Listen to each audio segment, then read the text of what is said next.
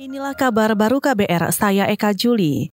Saudara Kementerian Dalam Negeri mengimbau masyarakat untuk tidak mudah memberikan data pribadinya kepada pihak lain. Imbauan itu disampaikan Sekjen Kemendagri Hadi Prabowo menanggapi pernyataan pemilik akun Twitter @hendra_lm Hendra Hendrawan yang mengungkap lima dugaan modus pelaku data jual beli data kependudukan. Di antaranya menggunakan akun jual beli online hingga situs lowongan pekerjaan. Nah, justru kita himbau dan kita himbau dan kita sudah lakukan langkah-langkah preventif untuk dilaporkan kepada pihak kepolisian supaya diusut dan tentunya kita sosialisasikan kepada masyarakat agar jangan mudah memberikan data pribadi baik kepada perorangan maupun ke medsos dan sebagainya. Sekjen Kemendagri Hadi Prabowo memastikan Kemendagri selalu menjaga data-data kependudukan agar tidak bocor apalagi diperjualbelikan. Hadi yakin bocornya data pribadi itu bukan berasal dari Kemendagri.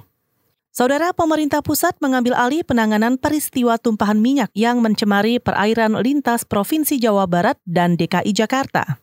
Langkah penanganan tumpahan minyak ini diserahkan ke pemerintah pusat karena sudah lintas provinsi dan menjadi gawat darurat nasional.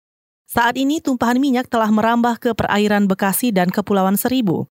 Kementerian terkait seperti Kementerian Kehutanan dan Lingkungan Hidup, Badan Nasional Penanggulangan Bencana, dan Kementerian Kelautan dan Perikanan bersama Dinas Lingkungan Hidup di dua provinsi juga melakukan dengar pendapat seputar imbas pencemaran yang terjadi dan mencari solusi efektif terkait penanganan pencemaran laut.